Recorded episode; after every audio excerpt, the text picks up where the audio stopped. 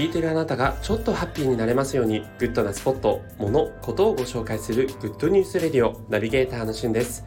今日あなたにご紹介するのは銀座駅からすぐ近くにできました高架下の新しい飲食ファッション路地お日比谷 OKUROJI についてご紹介いたします。こちらは JR 東日本が開発したえ、100年の歴史があるレンガアーチの高架橋に日比谷奥路地と称して新しく生まれ変わった9月10日にオープンしたスポットになります。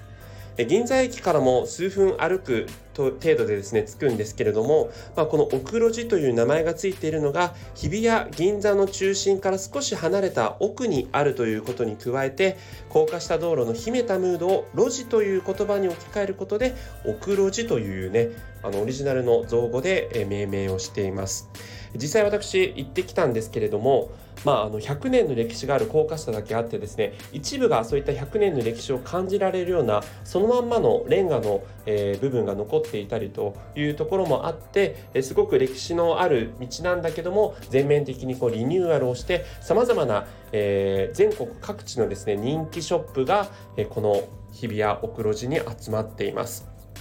実際全部で全30店舗あって、今のところまだ数店オープンしてないところもあるんですがこの冬までに全てオープンするということで、飲食店そして物販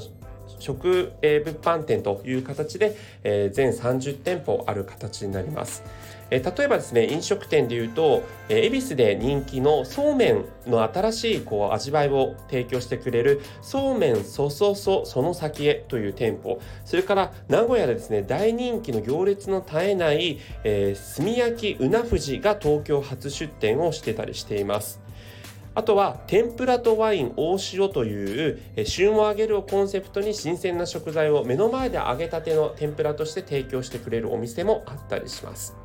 それから物販店としては、えー、新潟のアンテナショップだったりとか青森八戸をベースとするアンテナショップそれから革製品や、え、スニーカーなどさまざまな、え、ショッピングもこのスポットで楽しむことができます。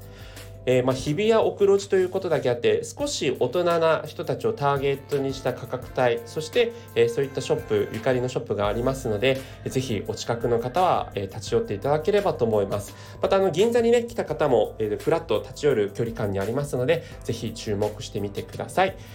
日比谷奥路地についてご紹介しました。それではまたお会いしましょう。Have a nice day!